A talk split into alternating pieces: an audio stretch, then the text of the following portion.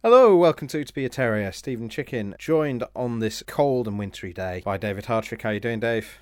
Uh, I'm very good. You got your Christmas jumper on early. Merry November, mate. Yeah, yeah. It's the most comfortable jumper I uh, I own. Um, it's actually, and this isn't a plug, but hey, uh, a town Christmas jumper that I bought last year for that Christmas quiz we did fundraiser for the Welcome Centre. Uh, I bought uh, I bought it just to be on theme, and it's actually really really comfy. So uh, a free little plug for the for the club shop there, I suppose. But yeah, that's about as much uh, as much benefit as, they're going to get from us on this this podcast because it was a really really wretched performance against Middlesbrough at the weekend, two one. But by golly, that uh, that scoreline didn't have flat Huddersfield Town. Yeah, uh, I wrote in the conclusions that rarely has a, a scoreline flattered a team more. To be honest with you, and it was it came. I don't think it came out of nowhere. I think we'll go into the, the some of the reasons why we think certain things happen, but it's incredibly rare that even in a defeat like this that you can say that every single player played badly because even Yeah. like the Fulham game we said you know well Levi Colwill actually had a really good game um, it was just he couldn't prevent what was happening around it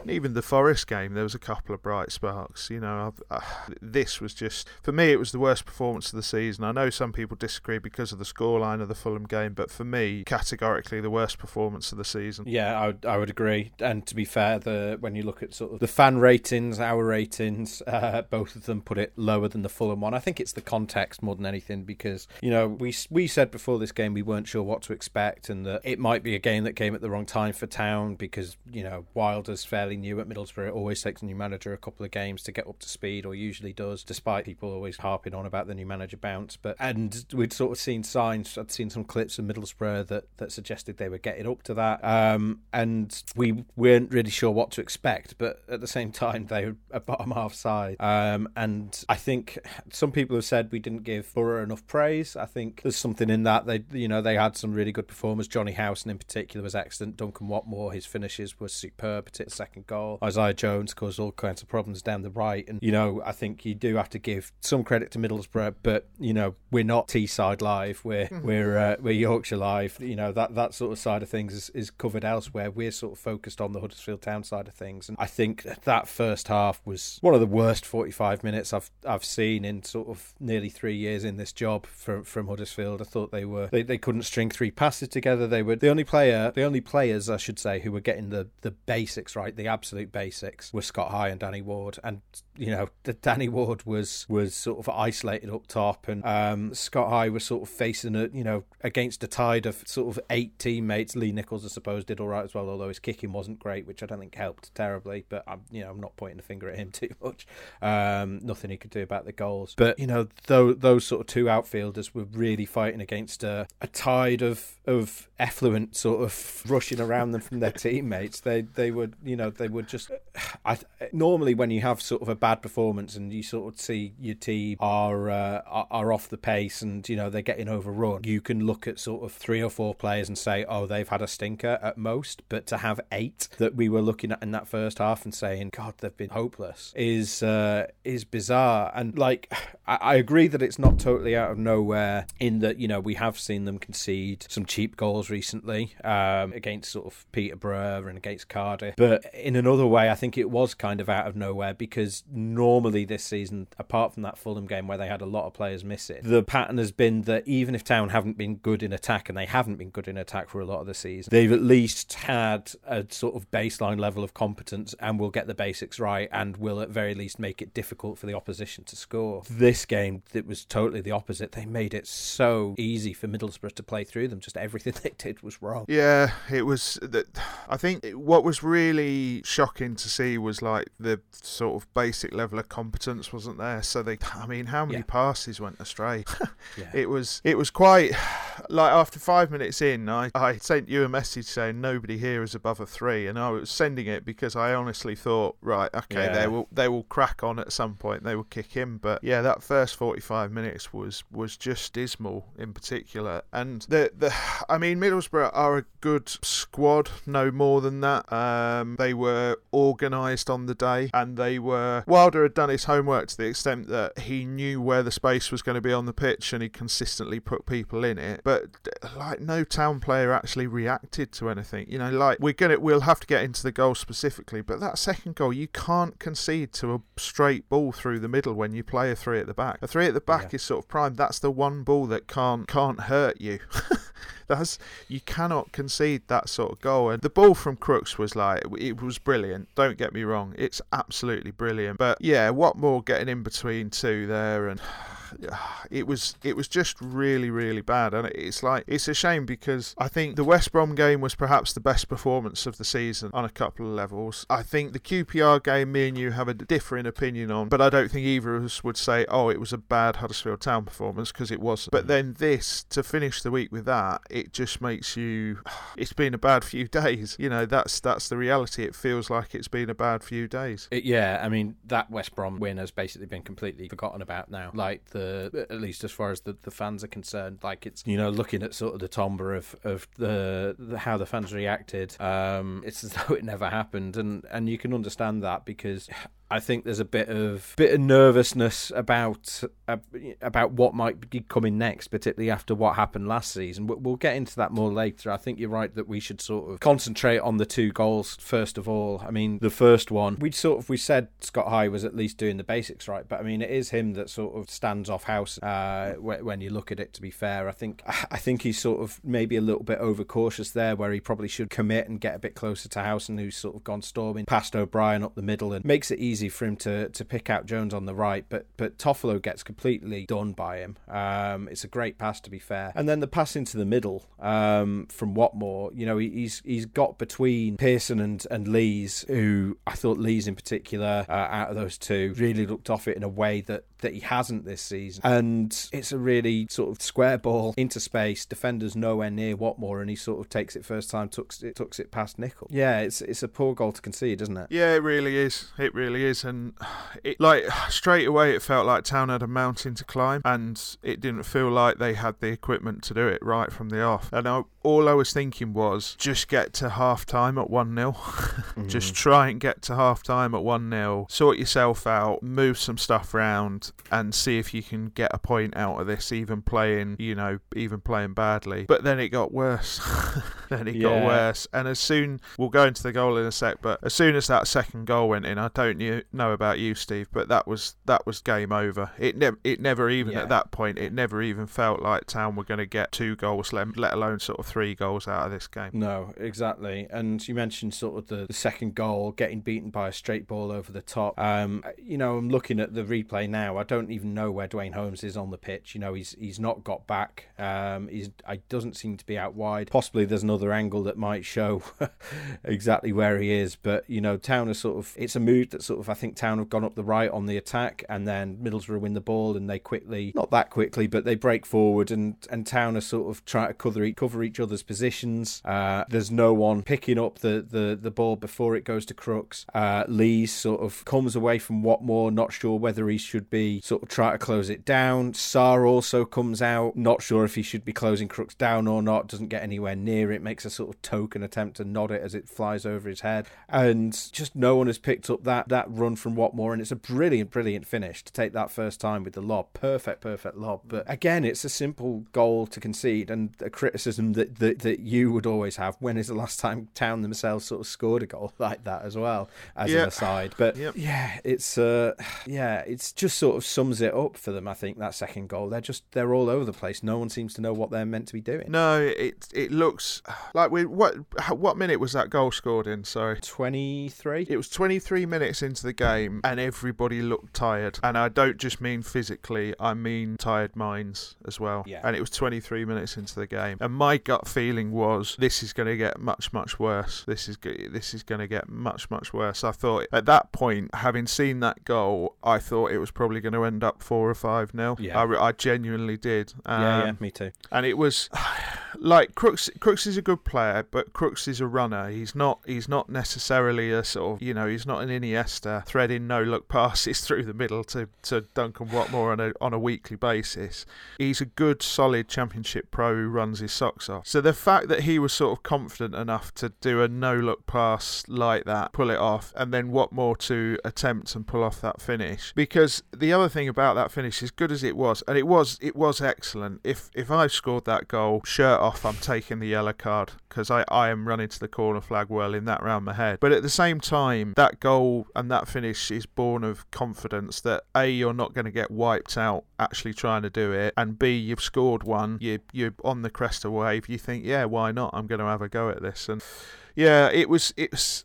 I don't know. I'm finding words about this game hard because it was just all below par. Everyone was Yeah. below par. It's very difficult to analyze it because you can't you can't contrast one thing with another thing because it was all the same. They were all at fault in various areas of the pitch in various moments in the game. They were just extremely lucky not to get. You know, I mean, if they'd have been playing Bournemouth and they'd have played like that, that Oh. would have oh. been that would have been another seven 0 wouldn't it? To be honest, I think if they're playing Stoke and they play like that, there, you know, it was. I mean, the second half they sort of they just about rose to the level of mediocre. Like they they were, they were they weren't they weren't as terrible um, in the second half. But I mean, it was it was way too little, too late. They never really looked like scoring. Um, it's a nice crossfield ball. It's worth saying. Um, is it Scotty High? I think again um, plays that ball into the box. Koroma gets a little flick on uh, as it runs through to O'Brien, and he he tries to pull it back for Koroma, and it sort of takes two deflections on its way in. 93rd minute though, you know there was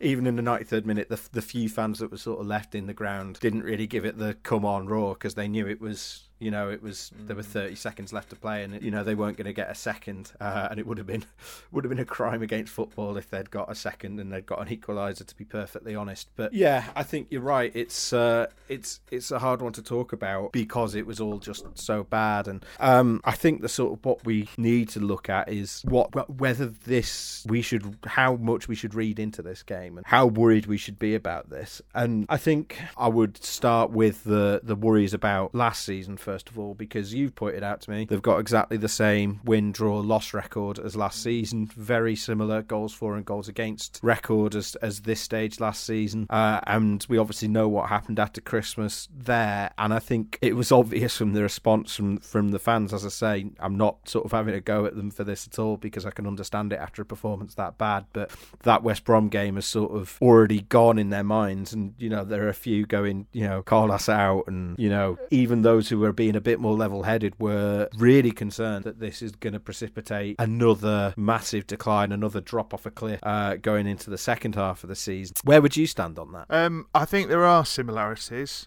You know, I think you can even sort of look at the nature of how this run has been put together. They were slightly carried by the former Josh Koroma, who was superb starter last season, and they've been slightly carried in some games by Sorba Thomas at the start of this season. So you can see there are parallels, but I do think that this season's run has been built on a little bit more. I think it's a firmer foundation. I think last year, to to reveal a little bit behind the curtain, I was forever moaning at you that I didn't think any of the fundamental issues had been sorted. That the run they were on, even when times were good, was a pretty false position. This time, I feel like there is more to it. You cannot say hand on heart that defensively they haven't improved because they have. They don't. The the fact we're struggling to talk about Saturday, I think, is because it was such an aberration, not because it's the norm. You know, we can't Yeah, look yeah. and say, "Oh right, well this has been coming for a while because we've seen it in Tom Lee's play or we've seen it in you know Matty Pearson's been struggling." I feel like it would it would be a, a hell of a it would be a hell of an underperformance at this point, just by virtue of the fact that they've got better players. But I think there are legit, legitimate questions to ask now that there were the same questions to ask last year, which is: Are Town too wedded to a certain formation?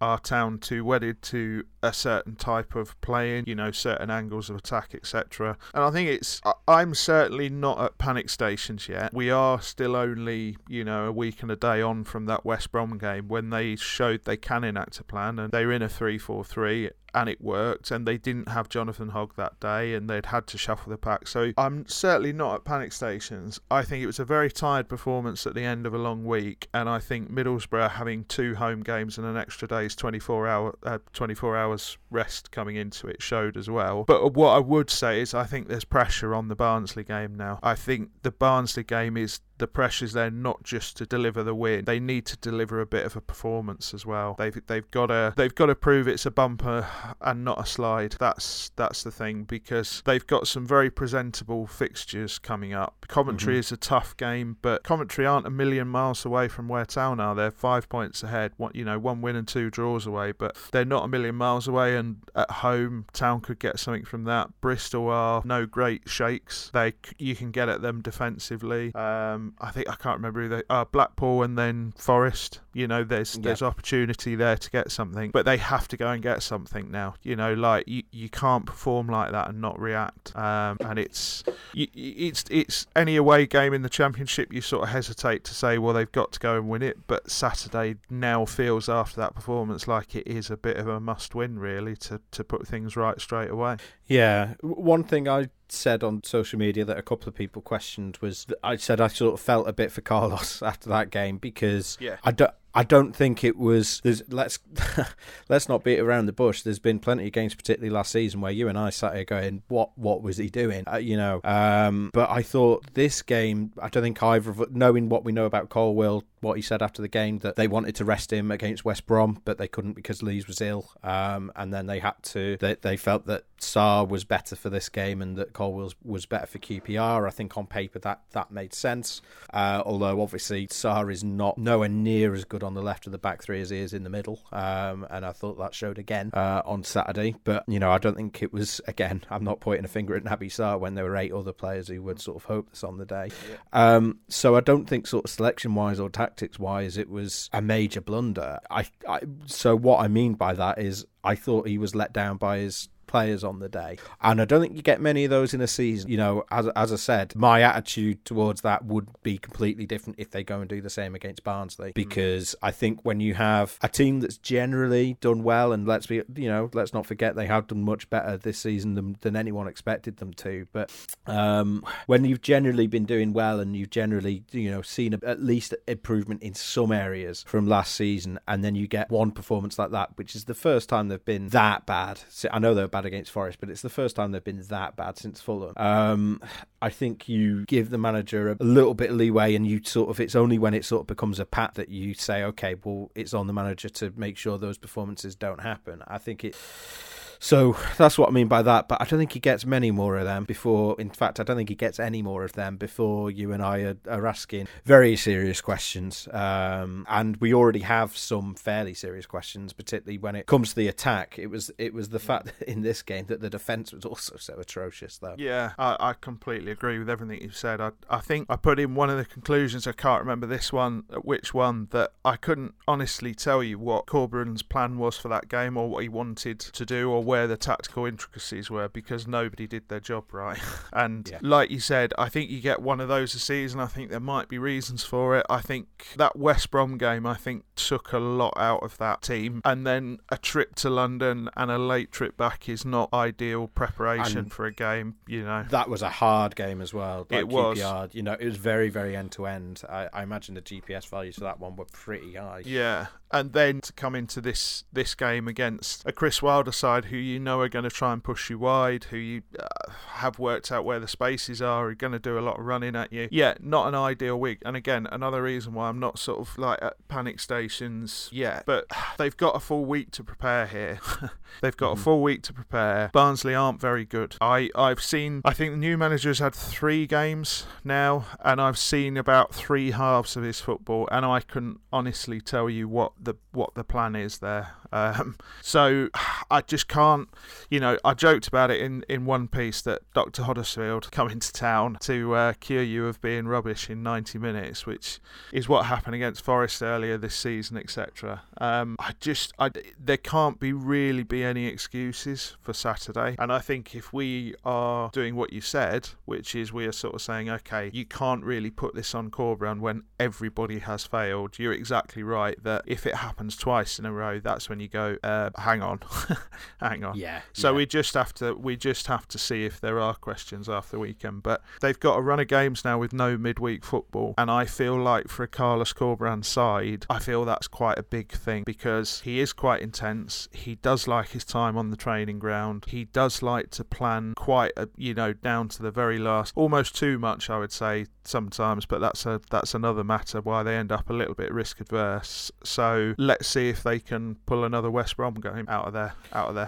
Yeah, I feel like against Barnsley, you know, even as as sort of poor as Barnsley have been this year, which is uh, I think sort of speaks highly of Valérien Ismaël. Funnily enough, although we're mentioning West Brom there, but um, that their drop off has been massive from last season. Uh, they they really should be winning that game even away from home. But I think it being away from home means that even if they just scrape a one 0 uh, after a performance like that, even if they were to just scrape a one 0 like they did against Preston earlier this season, I don't think anyone's going to be happy with that level of performance. But I think that is something at least. You know, you've then got a home game after that against a good Coventry side, uh, who are you know fifth in the table. You know, they're, they're doing really well, but um, it is another home game, and I think if you just get a win, any win against Barnsley, and then use the Coventry game to try and sort of make a bit more of a statement and and sort of put put the doubters back in their box. But again, I'm I'm not I really can't blame anyone for having those doubts because I think last season we also would have said, you know, at Christmas Eve when Carlos got that new contract, uh, you know, most a lot of people were celebrating that,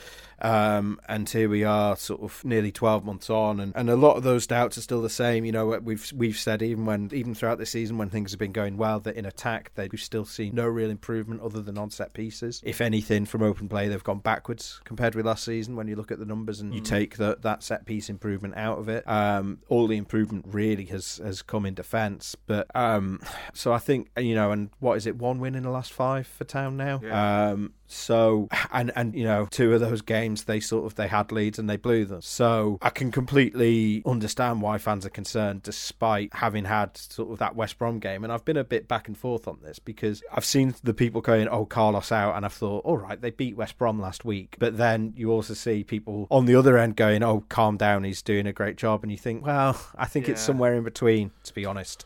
Yeah. And and the, the issue you and I have is that although you and I might both have doubts and sort of might share those concerns about whether they might drop off second half of the season, we can't criticise them for it unless it actually happens.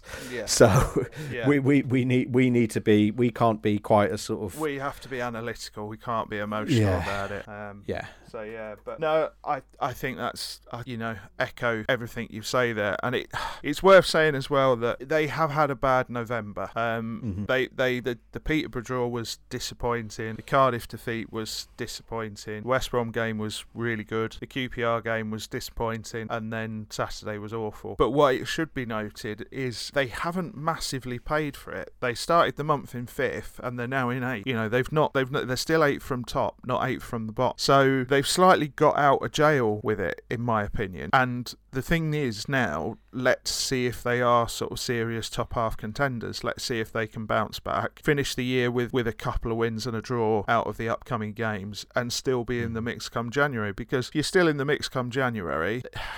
Like I've already said, we're at the point where things don't happen by accident this season. Town are where they are for a reason. I do think it's it's built on a more of a solid foundation. But yeah, it, it feels like it's a big month because if they do start to slide, they have to do something to dramatic to arrest that slide. And last season, let's not forget that Carlos Corberán basically had to throw all, all the principles that we'd been told he held out of the window and switch to a, essentially a five at the back uh, and just try to sort of crawl steadily inch over the line. Yeah, yeah. And at the moment, I think it's worth a discussion on the 3 4 3 and how Town are playing because I personally think a big part of this is I, I say this phrase a lot on this podcast, but I really do mean it. I think they've got to stop, they've got to start ans- asking some decent questions again because at the moment they're a bit of an analyst dream, Steve. They, yeah. they, it, it's quite easy to, to play and set up against Town. That's, that's the thing. It's not always going to work because Town have much better plow- players now and there's a lot of variables and little things make the difference. So I'm not saying, you know, Town are going to lose every game thanks to analysts looking at them, but I'm saying it's getting to a point where I feel like they need to mix things up a bit.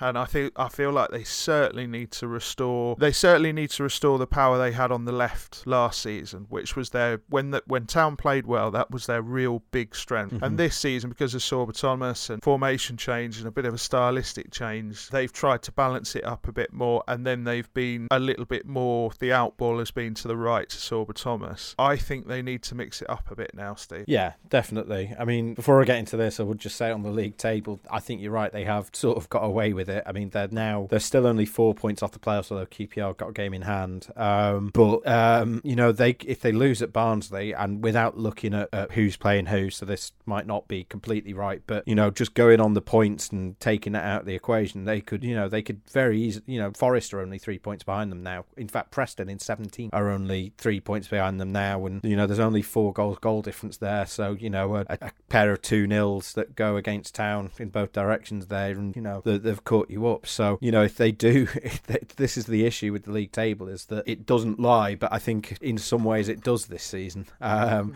at least at this stage, it will get clearer as, as things move on. But it's uh, it's so congested. You know, three points between eight and seventeen. They could very easily drop into that bottom half, and I think that's what sort of you know it's it is a slippery slope argument at this point from the fans to to say, oh well, you know, if you drop into seventeenth, then you've only got to drop once more, and then you're in a relegation battle. I think you know they're twelve points clear of that, um, so we've got a long way to go. But you know, as I say, I think it's understandable that that you know, of course, that concern is at the top of everyone's minds after last season. But yeah, tactically, I agree with you. Uh, I think yeah, they're, they're they're very predictable now. I think particularly with the injuries they've got in midfield, um, you know who's. I mean, I guess you would have known who was going to play anyway, with if it was Hogg and O'Brien. But um, you know, Sorba Thomas's his form has dropped, and understandably, it was always going to. Uh, I I don't think it's dropped quite as far as some people make out, but he, he you know he's playing at the standard you probably would have expected at the start of the season rather than the standard he then set himself at the start of the season. Uh, I think Toffolo, though, you mentioned the, the struggles on the left. Koroma's obviously not been at it this year. He looks desperately like he needs a goal. Um,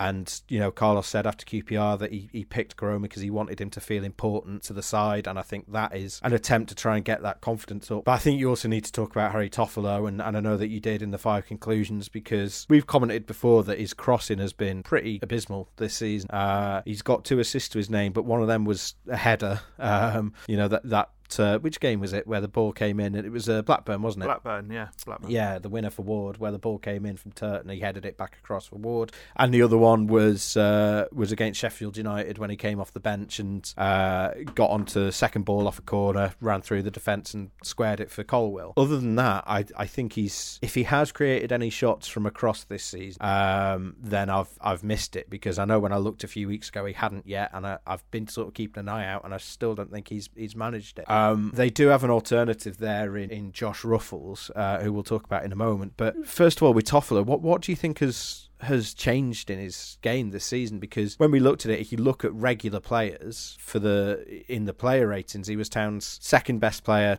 the six months after he signed. He was Town's second best player on average player ratings last season. This season, he's ten among the regulars. What what has changed to make that happen? Um, I think there's three things you have to consider really. The first is no preseason and COVID. Um, I know for a fact it can can linger, can affect you in various ways you don't really understand I think the second is the change of position. I, wing back is a very different position, and it mm-hmm. it does take it does take a different mindset um, and a different. It's a it's a tough role. It's a very very tough yeah. role, and like people may look at it and go, well, if you're a fullback, you should should just naturally be a wing back. There's a whole different sort of set of set of things that you need to do really, and I don't think you can rule that out. There's a there's a name springing to mind for me when I'm thinking of attacking fullbacks who are great when they're playing in a four and not so great when they're playing at wing back, um, which is Trent Alexander Arnold. Mm. He's Mm. who's constantly whenever they've tried him at wing back for England has been very meh, even though he's great at fullback for for Liverpool. Yeah, and I think the third thing is that we judge Harry Toffolo by his own high standards, and he's been brilliant yeah. since coming in. So he's he's been due a, a run of. I mean, he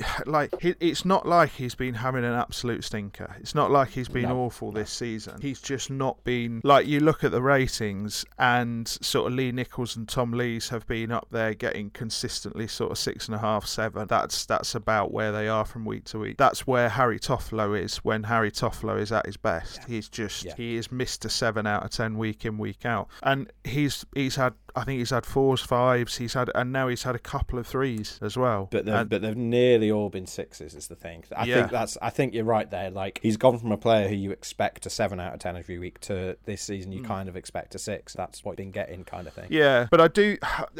I'm still not 100 percent sure he is best used as a wing back.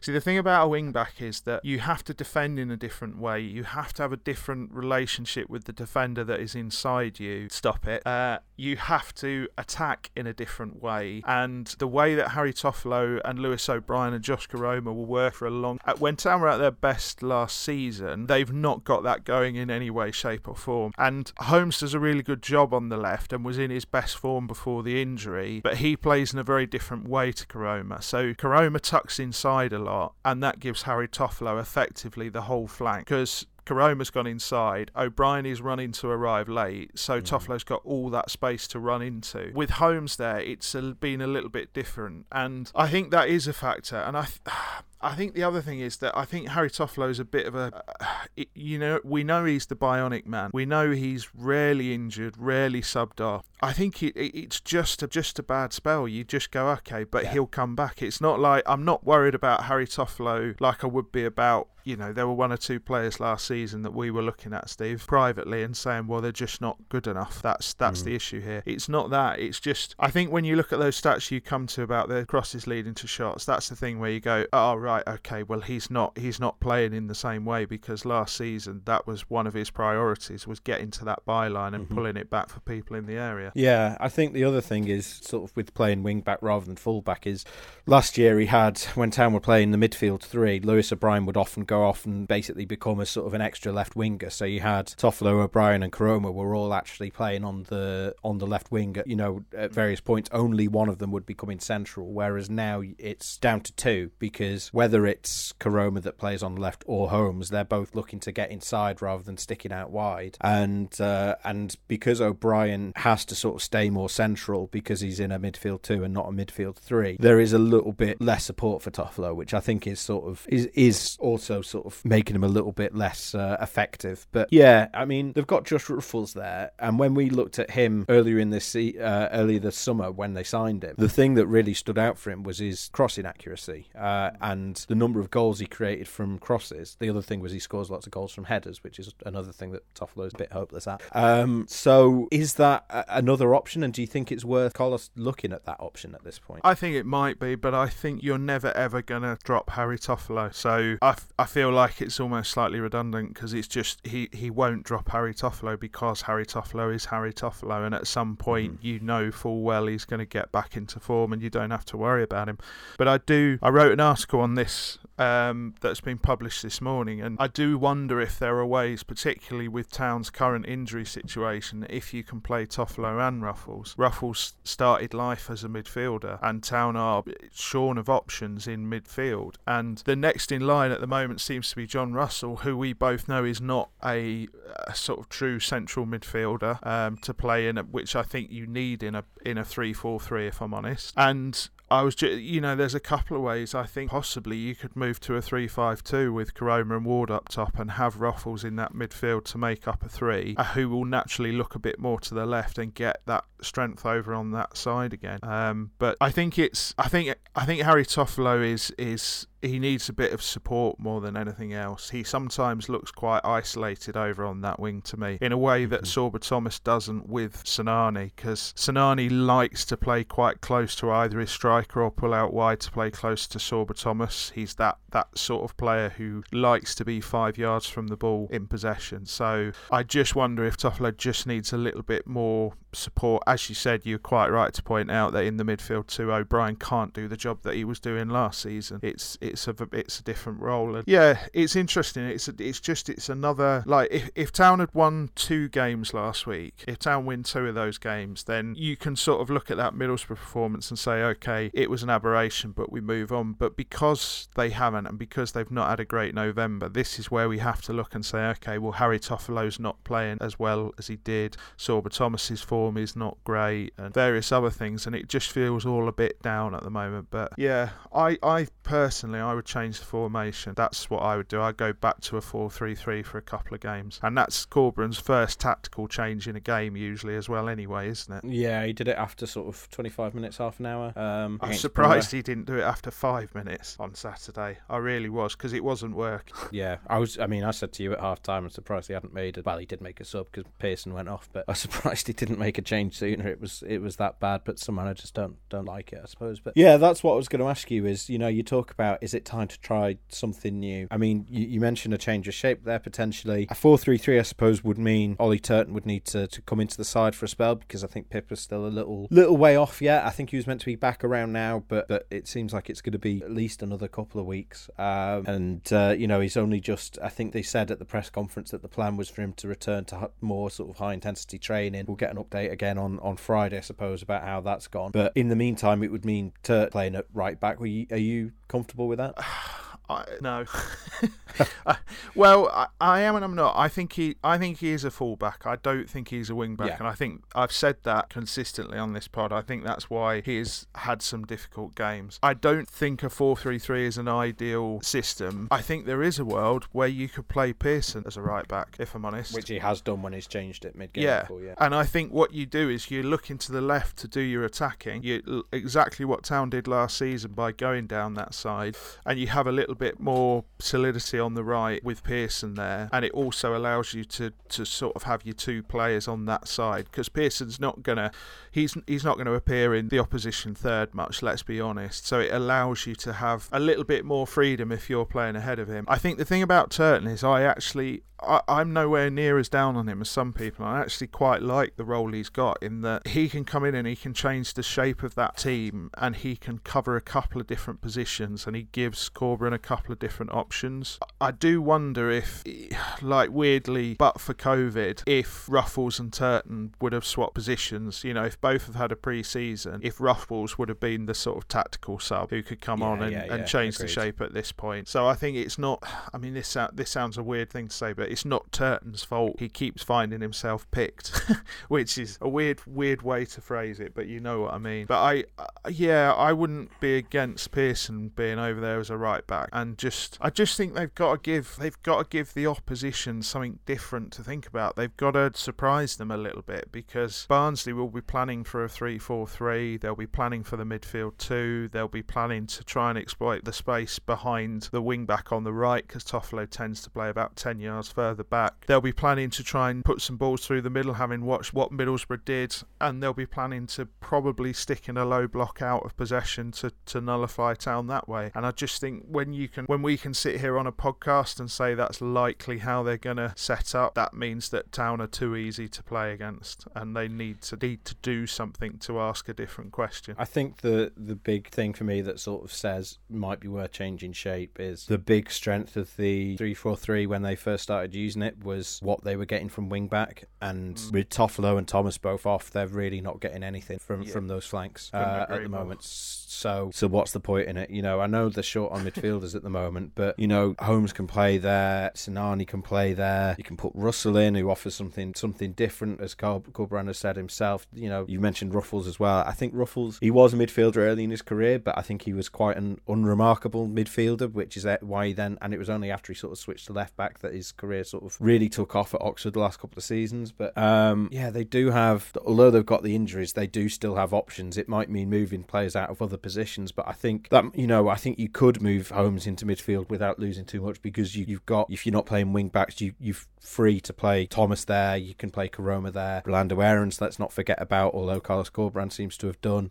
Um, you know, I think there's sort of question marks over all of those players. Uh, they all look a bit short on confidence at the moment, although, as, as, I say, we're not really seeing Aaron, so hard to judge him. But the fact he's not being played sort of tells you something, at least as far as Corberan's sort of view of him is concerned. So I think you could, they, they can find an extra midfielder by making that, that tactical change and turn those two that have been playing as wingers in fielders. But uh, I don't think it solves everything, is the thing. Um, I, and I'm not saying you, that, that you think it does, but I think, yeah yeah, I, I, I'm I'm sort of torn between saying is it worth giving other personnel a try like Ruffels or like John Russell even you know see what he can do, yeah, and saying or do you stick with the same personnel and just try them in a different shape? I'm not sure. I think one of the things I was looking at over the weekend, just because I'm an incredibly sad man, Steve, incredibly sad, mm-hmm. was I was looking at the sort of the numbers of personnel that various championship teams have used.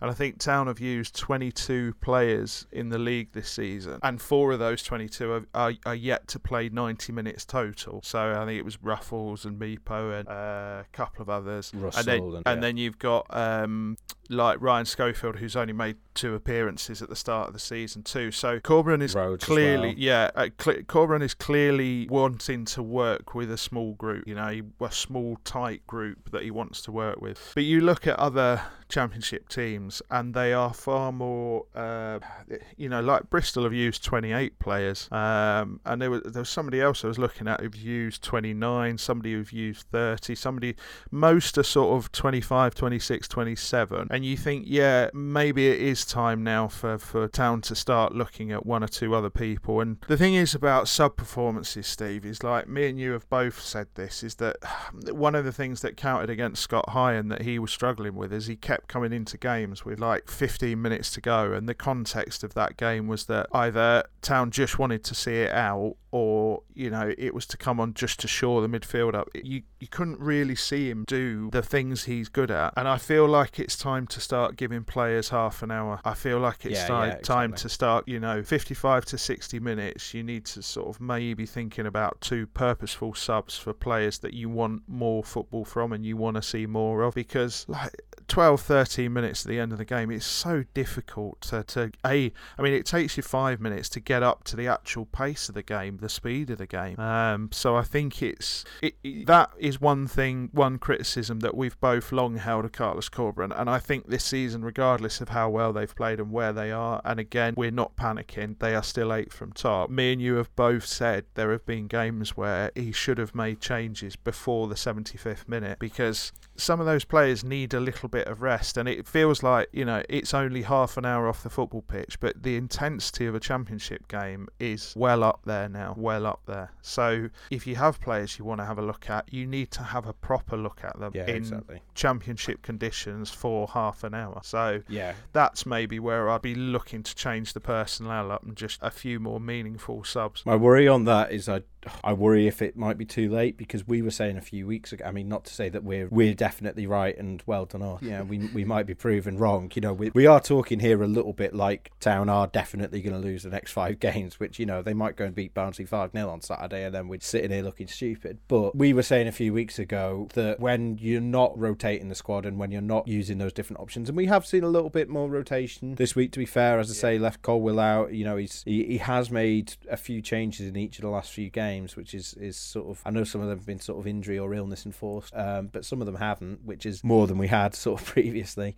But uh, it also means that sort of not only when when you're not rotating, not only are you, as I said, as you say, the the players that are staying on the pitch are you know getting more and more minutes in the legs where they might need a rest, but it also means that if you do want to bring other options into the squad, they've got very little background to to play off. You know, the the issue they've got now is that if they do want to change personnel, whoever they bring in pretty much, maybe except for Koroma, is pretty much going to be coming in cold, having played practically nothing. So Ruffels has played practically nothing. Mipo's played practically nothing. Um, you know, Aarons hasn't played at all. So these are, you know, the other options that we're talking about and the players that we're saying, is it worth having a look at them? And we, you know, Mipo is definitely one of them, although we've not mentioned him there. He wasn't in the squad on Saturday. Um, although we're saying, is it worth looking at other options? It's like, but those other options that you might like to bring in have barely played and are going to need to take, in all likelihood, three or four games to get up to speed and, and to get up to their best. So I think that it is tricky now if they do want to make changes because, for, well, for exactly that reason, that they're, they're coming in cold and they might need time to get up. And it's not just one or two players that need that, it's all four, sort of four or five that you might look at and say, is it worth giving them a go? Yeah, but sometimes you have to bite the bullet and just play these players. Like, yeah, yeah. Jonathan Hogg is going to miss probably six to eight weeks worth of football, and when he's fit again, he's going to be selected pretty much from the off. And you know, I know that is he's captain of the club. He's Jonathan Hogg. There are reasons for that, but sometimes you just have to sort of almost accept that a player's going to need some time to get up to speed and just take that on the chin and let them let them have it really. But I think there are options, as you've said. You know, Mipo, Ruffels, Russell, a couple of others too. It, it's it's time to it's time to have a look. It's just the worrying thing for me is that Town sort of not slept walk into that slide last season, but it crept up on them because they were just we and we were saying it. You know, they're just doing the same things, and it's starting to feel a bit samey again. We we at the start of the season we were like, okay, new system with the three four three, new personnel, things feel different, things look different. This is good, but we're 20 games in now, and you have to evolve and you have to change things as you go. And I think it's time to tinker. I really do. Yeah, yeah. Interesting times. We'll, we'll see what happens. As I say, it's been. I'm sorry, it's been a little bit miserable uh, this one, but I mean, given the game that we've had to talk about, I think it sort of had to be. And hopefully, we'll be sitting here next week and we'll be sort of you know sunshine and rainbows again because it has been. Let's not lose sight. A better season than we expected. Just to sort of repeat that. Um, but uh,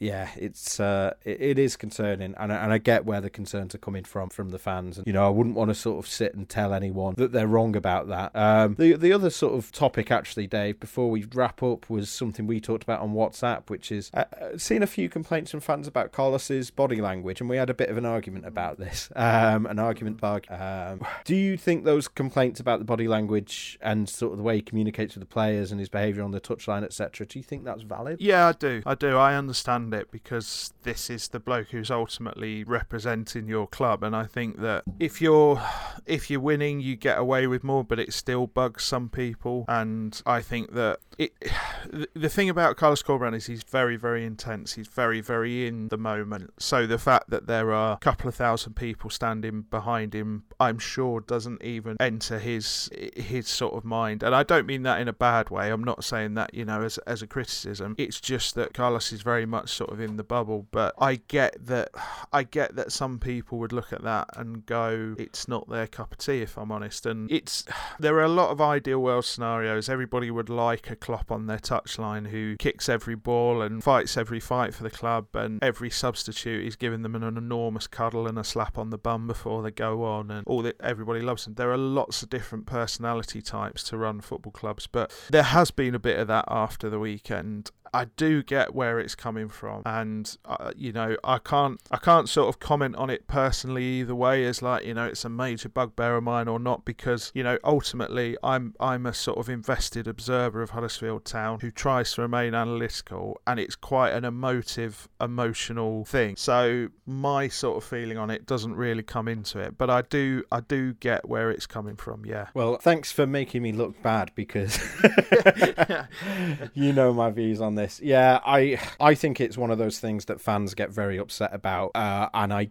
I I also get why. You know, if they're if the objection is they're representing the club, I don't like those antics. I don't like the ranting and raving. I don't like ignoring substitutes, whatever it might be. I don't like that he goes straight off to the tunnel after the final whistle, having barely touched the opposition manager's hand, um, as someone someone suggested to me. He'd done with Wilder. I didn't see it myself, but um, I can understand if you were like, oh, it doesn't look good for the club. It's not a great look. But I feel like it's the kind of thing that after a defeat, people sort of bring it up as though it was one of the reasons behind why they lost. And I always think it's really pointed to disproportionately when things go badly. Like it feels like I remember Andre Villas-Boas used to get it for squatting down. You know, I think you can go the other way, and if you lose and then your manager isn't passionate and isn't sort of storming up and down the touchline and isn't giving instructions every five minutes, people will say, "Oh, he's just standing there doing nothing." You know, I think you you can't really win, and as you say, it's the kind of thing that people only ever talk about um, as a negative after a defeat, and no one ever talks about it as a positive after a win. Um, and as you say, I think that the key is that it is a, a an emotive topic, and I think it's you know it is it's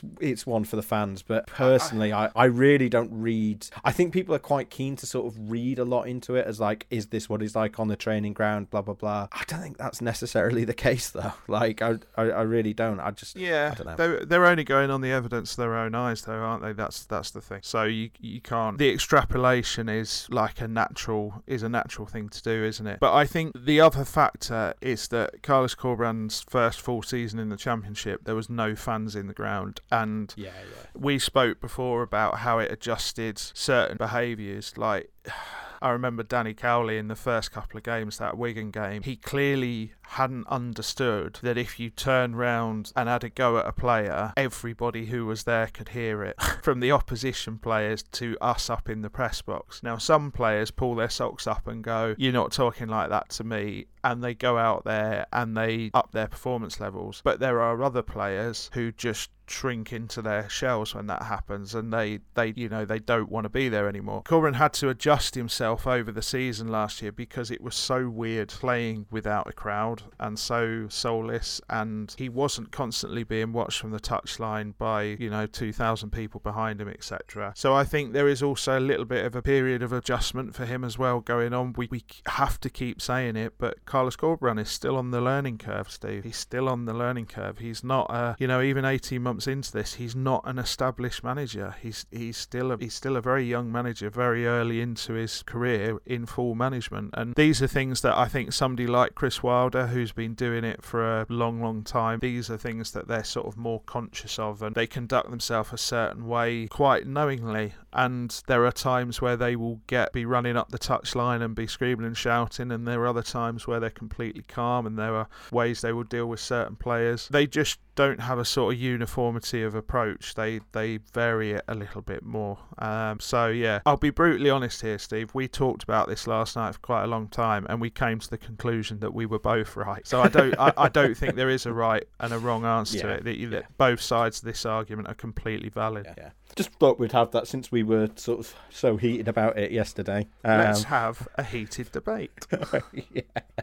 Um, I just thought we should, uh, even though we'd already sort of had that discussion and knew where each other stood, I thought we should maybe put it on air so people know that we've uh, we've talked about it. So yeah, Barnsley, as you say, coming up, very winnable game. Um, and you know, dis- no disrespect to Barnsley, but it is. You know, you look at the league table, and you have to say that that's a winnable game, and and they need that win. So hopefully they'll they'll get it, and we'll have a you know something different to talk about again next week, rather than uh, than than three disappointing results on the bounce. Dave, thanks for joining us. Um, we mentioned this last week, but you know, Christmas is is coming. It's getting nearer and nearer, and people will be looking for gift ideas for their football mad loved ones. Ockley Books may have them covered. Yes, we've got loads of books on there. We've got I've done over the last few Christmases. We've done a scheme where um, we've had a sort of an open forum for people who are struggling a little bit to get in touch with us, and we've given away football books that they could give away as presents. We can't do that this year after COVID and everything else, but we have got some books on there for less than a fiver to try and help out people who need a, a cheap gift. So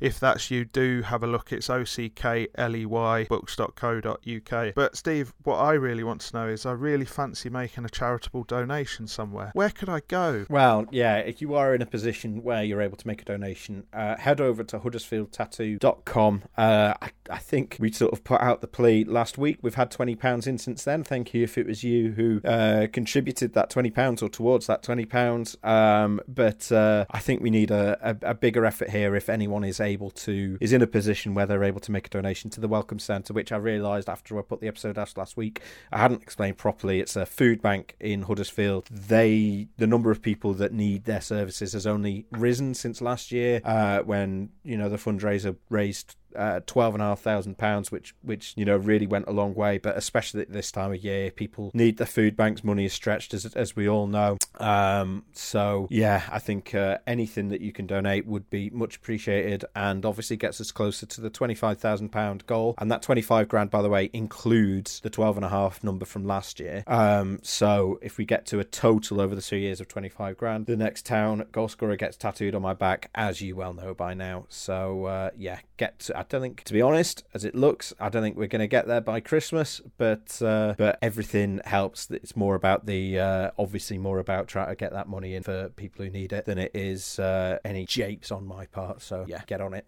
Thanks for listening. We'll see you next time. Goodbye.